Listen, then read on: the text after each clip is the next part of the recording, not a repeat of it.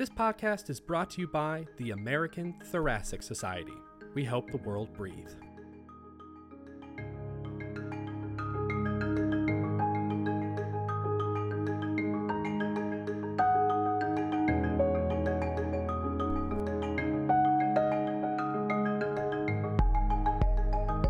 Hello, I'm Michael Lanspa. Thank you for joining us in our Out of the Blue podcast.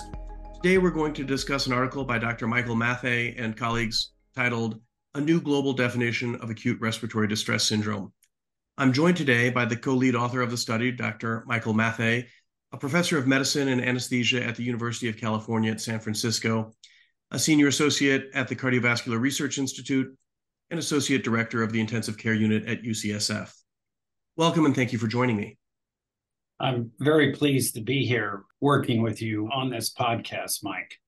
So am I. So let's let's start with the big question. Why do we need to update the Berlin criteria? Well, the Berlin definition in 2010, now 13 years ago, was excellent in so many respects, but it primarily included ARDS patients who were intubated and ventilated. And it's been clear to clinicians and investigators that many patients have ARDS, even if they are not intubated and ventilated. And that became clear through the pandemic with the wider use of high flow nasal oxygen. So that was one major motivation. A second motivation was that although arterial blood gases are widely available, it's been clear that using oxygen saturation could be and actually has been an excellent substitute for establishing hypoxemia criteria. But this particular criteria of oxygen saturation was not part of the Berlin criteria. So that was another issue to consider. And a third major one was that the Berlin criteria did not adequately accommodate resource limited areas of the world where advanced ICU technology was not frequently available.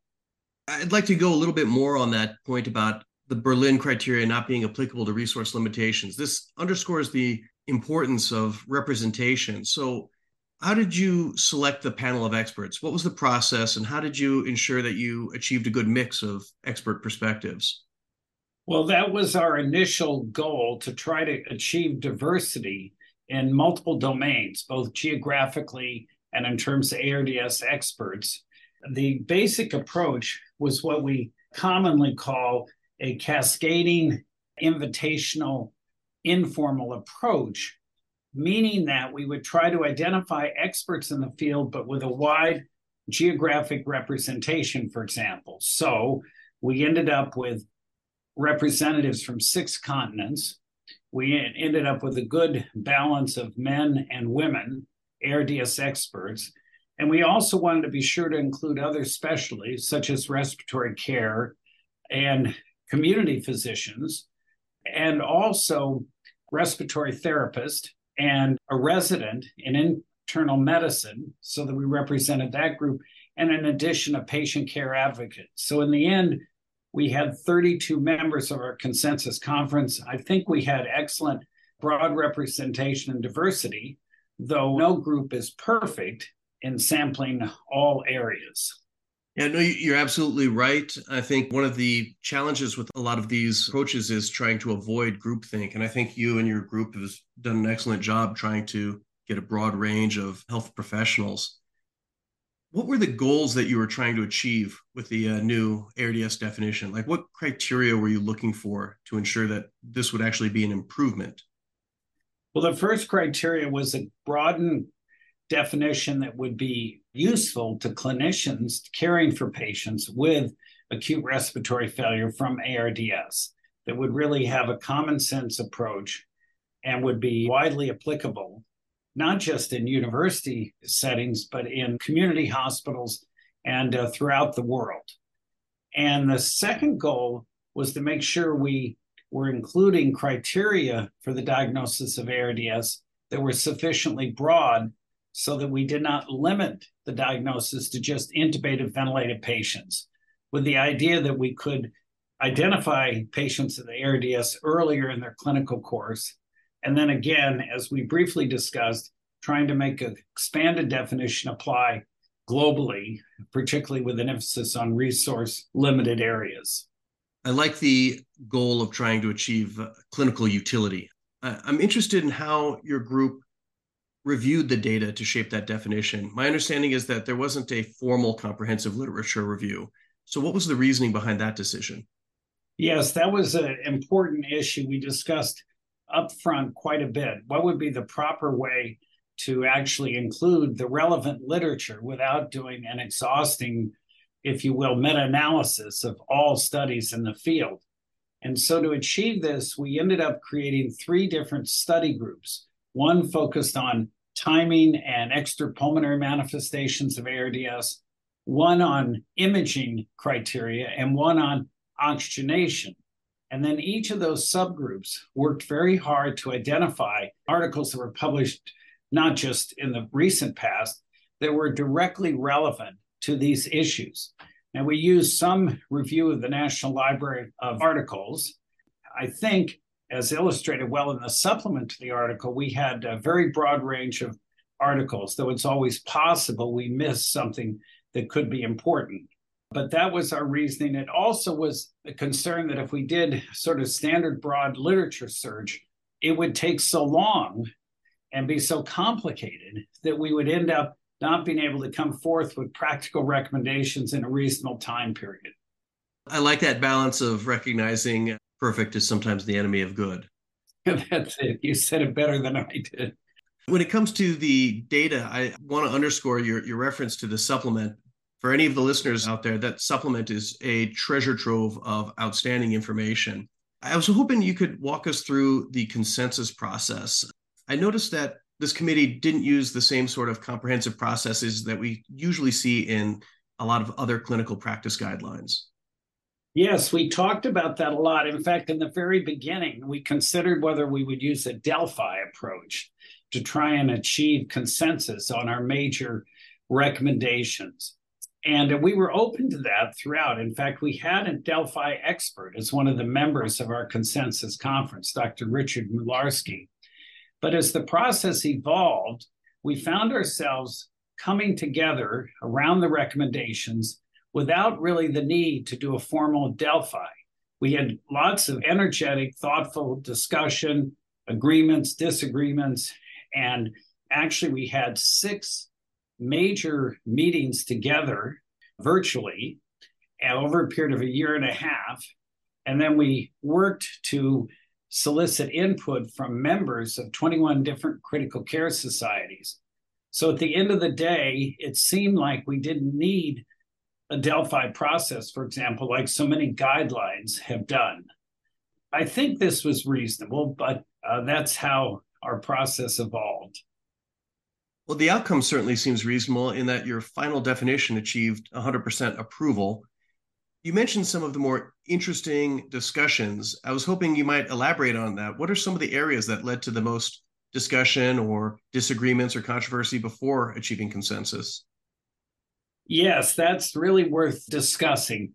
I think we were very comfortable with the timing issue, feeling like the original Berlin definition still applied in terms of approximately one week of symptoms and presenting with respiratory failure. When we talked about the oxygenation criteria, and we all agreed we needed to include high flow nasal oxygen, that that was really an advance and already seemed to be common clinical practice throughout the COVID pandemic and even since then. But it wasn't exactly clear what the cutoff should be. Should it be 20 liters, 30 liters, or 40 liters of high flow? And for a variety of reasons, we settled on 30 liters, which would be enough, for example, to generate low level of PEEP in most patients, two to five centimeters of water, and not so low that it would just be supplemental oxygen. So that was an area that took some time to carefully weigh what would be reasonable. And then the other area which we talked about a lot is the oxygen saturation substitution so that a patient could be identified as having ARDS if their oxygen saturation divided by their estimated fraction of inspired oxygen reach the same oxygenation thresholds roughly that they would with an arterial blood gas oxygen concentration. There was actually quite a bit of precedent for using this, including a phase three clinical trial that we published in the New England Journal, where this had worked out in a 13% of the patients. But we were also concerned about the limitations, which are described in the proposal. Specifically, the oxygen saturation has to be 97% or less, or you can't really calculate it. The patient may be in shock, and so the perfusion of the extremities where the oxygen saturation monitor is placed or on the earlobe or elsewhere may not be recording a proper signal. And of course, this other big issue of patients who have various shades of darker skin where the saturation may not be so accurate. At the end of the day, we still thought this was a good advance, but the proposal explains the areas of uncertainty. And I'd say the third area that we considered a lot in response to your question is chest imaging. We considered whether unilateral infiltrates, two quadrants, would be sufficient versus our current bilateral opacities. And again, at the end of the day, as explained in the supplement and the main paper, we concluded that at this time it was preferable to stay with bilateral opacities, whether they were detected by a chest x ray, CT scan, or, as we may discuss further, ultrasound. So I'd say those were three of the major areas of uh, discussion of pros and cons. Why don't we just talk about that definition? I, I know the conceptual model for ARDS or this new global definition is mostly similar to the Berlin definition, but there are some small changes, and we've kind of hinted at them. Uh, what exactly is new in the uh, this new conceptual model? Well, the conceptual model, which again, as you said, we thought Berlin covered most of it well, but since Berlin, there's been increasing evidence that if pathology is available on the lungs, often as a postmortem, occasionally as an open lung biopsy, the presence of hyaline membranes is really not necessary for the diagnosis of ARDS at the pathologic level. Edema fluid and acute infiltration with neutrophils is really uh, matches very well with many cases of ARDS, just a bad pneumonia. It is true the diffuse alveolar damage is seemingly present in more severe cases. Another area that maybe wasn't emphasized as much is the coexistence of atelectasis. And that's highlighted by the PROSEVA trial three years after Berlin, the prone positioning trial, which showed how patients had better oxygenation. And importantly, if they had severe hypoxemia, their survival was better. And so that we think illustrates how shifting the inflation of the lung differentially, supine versus prone, probably has some benefit in expanding alveoli and maybe even helping them to recover. That's a speculation. So the conceptual model emphasizes this issue of atelectasis at a kind of micro level. And finally, we tried to emphasize how, of course, the interventions we all use, levels of PEEP, body position, neuromuscular blockade, all can influence the severity of hypoxemia. So I think those were some of the minor advances in the conceptual model. I'd like to talk a little bit about the timing of ARDS, and I think COVID may have made this a little bit more uh, noticeable when you'd have a lot of patients who might present after a week or two of subacute or sometimes even indolent symptoms. What changes do you think were proposed regarding timing and risk factors for ARDS?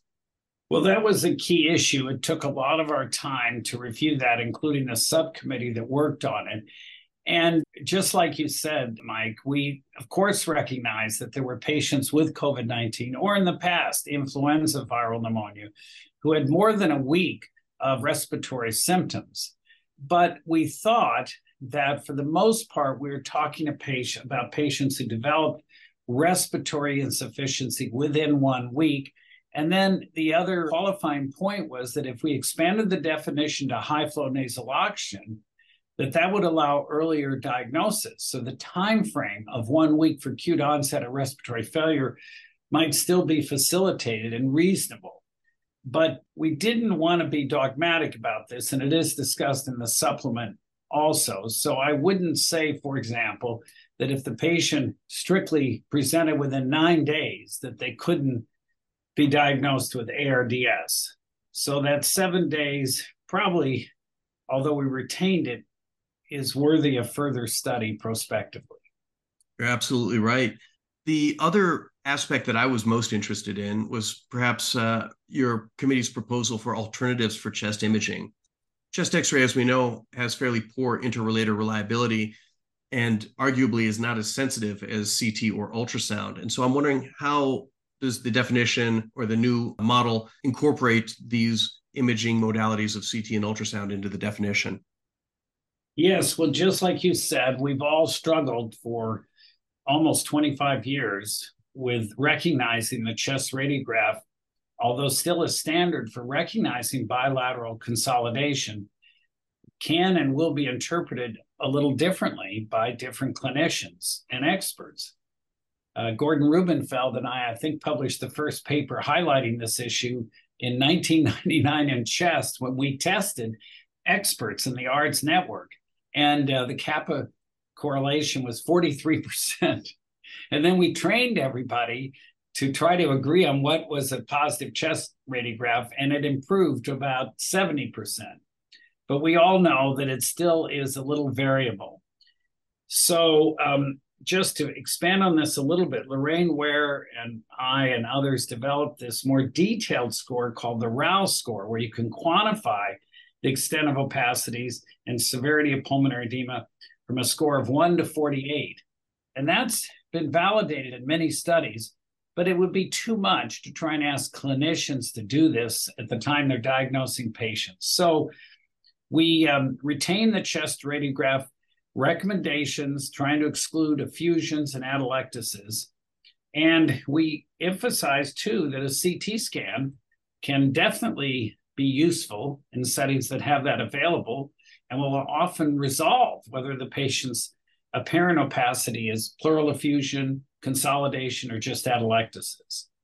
Now, outside of those diagnostic modalities, ultrasound then emerges, as you explained, and ultrasound is widely used in some advanced medical centers. For example, in France, it's almost part of daily rounds to evaluate the chest with ultrasound.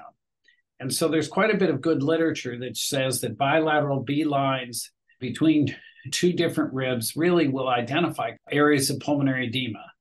And so that we thought is reasonable to recommend, especially in resource limited areas where there's not a chest x ray available. But having said all that, we feel like this is an area that will really potentially be a fruitful clinical research focus all over the world, including resource limited areas and resource intensive areas. Will it be helpful in the modern ICUs so that patients could have their ultrasound done three times a day when we wouldn't want to get a chest x ray three times a day? So I think it's right to recommend ultrasound as an alternative, but we emphasize that more work needs to be done here. Oh, it's certainly an evolving area. I completely agree. And I think there will be more application of it, and we're going to see more information. I wanted to get back to one of the comments you had made about unilateral versus bilateral opacities. And I think this brings up the lung safe study, where we see that there was increased mortality with multiple quadrants, even if those were on the same side. So, two out of four quadrants was still increased mortality. And so, I'm wondering is the issue here should we be looking at ARDS from the perspective of increased mortality, or is there something pathobiologic about bilateral versus unilateral? Well, I must admit that we have a very open mind about this. So one of the members of our committee, John Laffey from Ireland, was a major, you know, author of the SAFE studies. And he was a co-author on the European Respiratory Journal article that referred to just what you said. The two quadrant consolidation on one side was the same mortality. However, in going into this in some depth, we decided that it was too early to take the approach that ARDS could be defined with just a unilateral abnormalities. We worried, for example, that if, if the opacities were on the left side, how would we be sure to sort out atelectasis? We all know with the left heart, we often have trouble telling whether the left lower quadrant is atelectasis or consolidation or effusion. And then back to your original point, we still thought conceptually that ARDS indicates involvement of both lungs, not just one lung. So, therefore, we decided to continue with bilateral opacities. And one limitation of that safe study is they did not have as much data as we would like. For example, they didn't have oxygenation data. So, yes, the mortality was similar in those two groups. That's provocative and should be the basis for more research. And in fact, the pediatricians, in their revised definition of pediatric ARDS, they have adopted a unilateral consolidation. So we're not resistant to the idea, but I think before recommending it, we thought further prospective studies could be helpful. I was hoping you could elaborate a little bit more about the specifics on oxygen thresholds and delivery modes. Any changes there? Right. So the oxygen thresholds we uh, reviewed that in considerable detail, both the subcommittee and the whole group. We decided the oxygen thresholds, as specified in Berlin, have worked out quite well. The mild category of 200 to 300, the moderate of 100 to 200, and severe less than 100. I think most people know those do have a correlation with uh, increasing mortality as the PF ratio declines. And we did not think we should leave that that there wasn't enough evidence that we should change that. And the SF ratio, the oxygen saturation ratio, is adjusted to retain those three categories. And I so I think that's reasonable. We, however, recognize that for like a clinical trial, you might pick patients for trial based on, let's say, a PF of less than 150, like they did in the PROSEVA prone trial, because reevaluation of the earlier trial suggested it was that cutoff that made a difference for a potential benefit of prone on mortality. So while we retain those thresholds, I think we've explained that investigators should be open to the possibility of selecting different thresholds, like was done in the Eolia ECMO trial. They selected more severe hypoxemia thresholds to qualify for ECMO. I like that distinction between trying to pick a threshold to enrich a study versus picking a threshold to categorize a disease. I think that's a, a very wise distinction. I wanted to just go back very briefly about what you had mentioned with the SF ratio. And I wanted to ask about were there any discussions or controversies when you were trying to decide with the group about the issues of SpO2 not being linearly related to the PaO2 or that the SF ratios weren't prospectively tested, or the, I think you had also mentioned about the potential for racial bias in the SpO2. Yes, we talked about that quite a bit. We ended up choosing the Rice approach for SF ratio. We thought it was simpler, as explained in more detail in the text. And I think that will work out well for most uh, clinical situations. As I mentioned, it worked well in our prospective neuromuscular blockade trial the Rose trial and published in the New England Journal in 2018. But this issue of the problems with dark skinned individuals is definitely unresolved. And I've included one link to efforts by the FDA in the United States to try to hold manufacturers to a higher standard so that they manufacture oximeters that have more reliability and currently, I think there's a lot of prospective studies going on in Europe, the United States, and globally to identify the issues. There are already issues that have been identified, but I think we're going to see better oximeters over the next very few years that might cope with this uh, issue more completely. But we did talk about it a lot. I would say it's an area that needs more work. But again, like you said earlier, if we if we didn't adopt the oxygen saturation method, we're left with what do we require? We're saying everybody has to definitely have an arterial blood gas, and that would then limit uh, global relevance. We did indicate if there was uncertainty about the oxygen saturation that affected diagnosis or clinical treatment, if possible and if needed, an arterial blood gas could and should be obtained. I think that point is relevant even in resource rich countries too. I mean, I can think of several times where we don't often get a PaO2 from a blood gas until fairly late in a, a clinical course. And that also brings me to my next question, which is about the definition of ARDS in that mild ARDS is rarely diagnosed. And I think part of this is probably because people don't start thinking about it until the oxygen defect becomes severe enough for intubation or high flow nasal cannula. And I'm wondering what the value is in diagnosing mild ARDS in that patient who's got bilateral pneumonia, now needs more oxygen, but isn't yet needing substantial support with high flow or intubation. I mean, we're not going to administer low tidal volume ventilation in that in that patient. So why is it important to diagnose mild ARDS when many of the landmark studies that inform us on ARDS inadvertently omitted those patients with mild ARDS? And I mean, also they probably omitted some with severe. Right. So well said. So why, just like you said, is identifying mild ARDS a potential advantage? Well, you know, I had the opportunity to work with Tom Petty in my residency, Dr. Petty at uh, Colorado. And he used to say, Michael, making the diagnosis of ARDS is only a first step. You have to then quickly search for cause of the lung injury, which most often will be infection.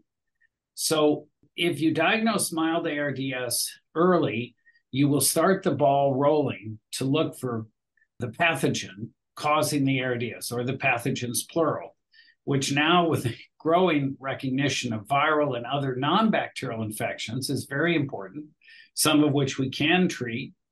And I think it'll heighten the clinician's awareness. Oh, we have a patient with mild ARDS. What is the possible infectious cause? Or also, does the patient have acute pancreatitis, which is stimulating this?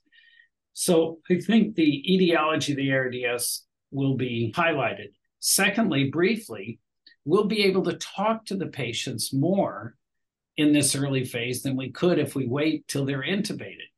So we can learn so much more, perhaps, about their exposures, their pre hospital condition, how many of these patients, you know, had some neurologic problems, mild dementia, other comorbidities. I think that will be helpful. And then finally, it gives a chance to test newer therapies at a very earlier phase or older therapies. So maybe inhaled steroids and inhaled beta agonists could be beneficial at an early phase. There's a phase two trial being run at Stanford in just the group you described with pneumonia and bilateral infiltrates not yet intubated. We could find that some of the treatments didn't work in the ventilated patient might end up working in early milder ARDS. That's an excellent point, And I think you transition this really well into my next question, which deals with some of those clinical investigations. And I think I want to look at this more from a historical perspective. Whenever we have a change in definitions, there's always a question about how much of that study population is conserved between those definitions. We look at the sort of patients this new definition encompasses and the sorts of patients that were done in the prior landmark ARDS studies like ARMA or FACTT. I'm wondering how similar you think these groups are. Do you think this new definition is just able to recognize more patients in other countries? Or do you think that this new definition allows for key differences between the groups that were identified with the prior definition and, and the patients that will be identified in future studies? Well, I think the tent will get bigger. I think we will definitely find more patients with mild ARDS and earlier lung injury. And uh, of course, probably the lung protective ventilatory strategies won't be so applicable. But you know, conservative fluid strategy in the absence of shock could be applied earlier in these patients, even though we don't have a controlled trial in the absence of shock to help manage their hypoxemia and lung injury. Or another thought would be this recent study from France in the New England Journal the Cape Cod study in the spring of 2023, they found in patients with community acquired pneumonia, we don't know for sure, but it seems like they had bilateral pneumonia for the most part. If they gave them steroids, if they were not in shock, critical distinction perhaps, that the outcomes were much better in terms of mortality and progressing to needing invasive mechanical ventilation. So I think the tent will get bigger. There will be some non specificity. There'll be some misclassifications, probably, just like an acute kidney injury, where we have trouble early on to tell whether the patient has a pre renal failure or absolute acute renal failure. But that's probably not going to be harmful to the patient. uh, we'll see how much we can learn and help the patient earlier on.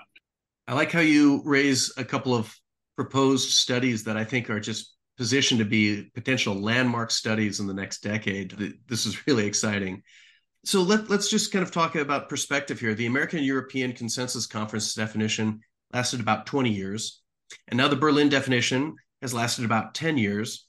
What are some of the additional areas that you think might need to be explored over the next decade before we revise this new global definition?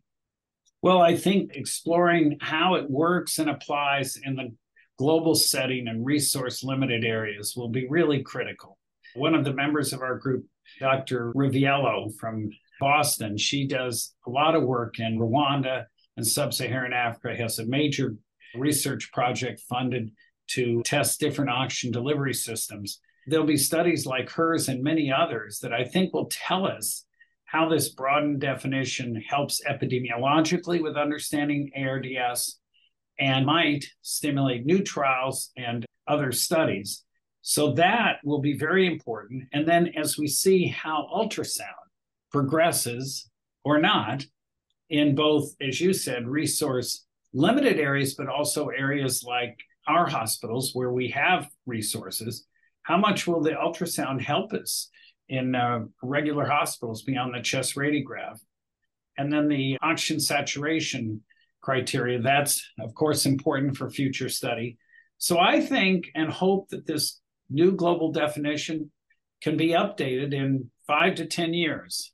No definitions are immutable, and so they should stimulate further revisions. So I look forward to that. This is not cast in stone. We created a website to try to encourage input from clinicians all over the world. So we'll see. But I think if it has value over five to 10 years, then we should be ready for an update in that time period. And that could be uh, very healthy. Well, the future should be pretty exciting for research in ARDS. I think this concludes our Out of the Blue podcast. I'd like to thank our guest, Dr. Matthay, not only for a great discussion of his manuscript, but also a discussion about ARDS as well. This has been quite illuminating. Thank you so much. Thank you. Your committee's just done a phenomenal job revising that Berlin definition to be more globally relevant. And I think this is something every intensivist should know. I'm expecting we're going to see similar revisions over the coming decades as we refine our thought processes to improve generalizability. This is Michael Lanspa for the American Journal of Respiratory and Critical Care Medicine.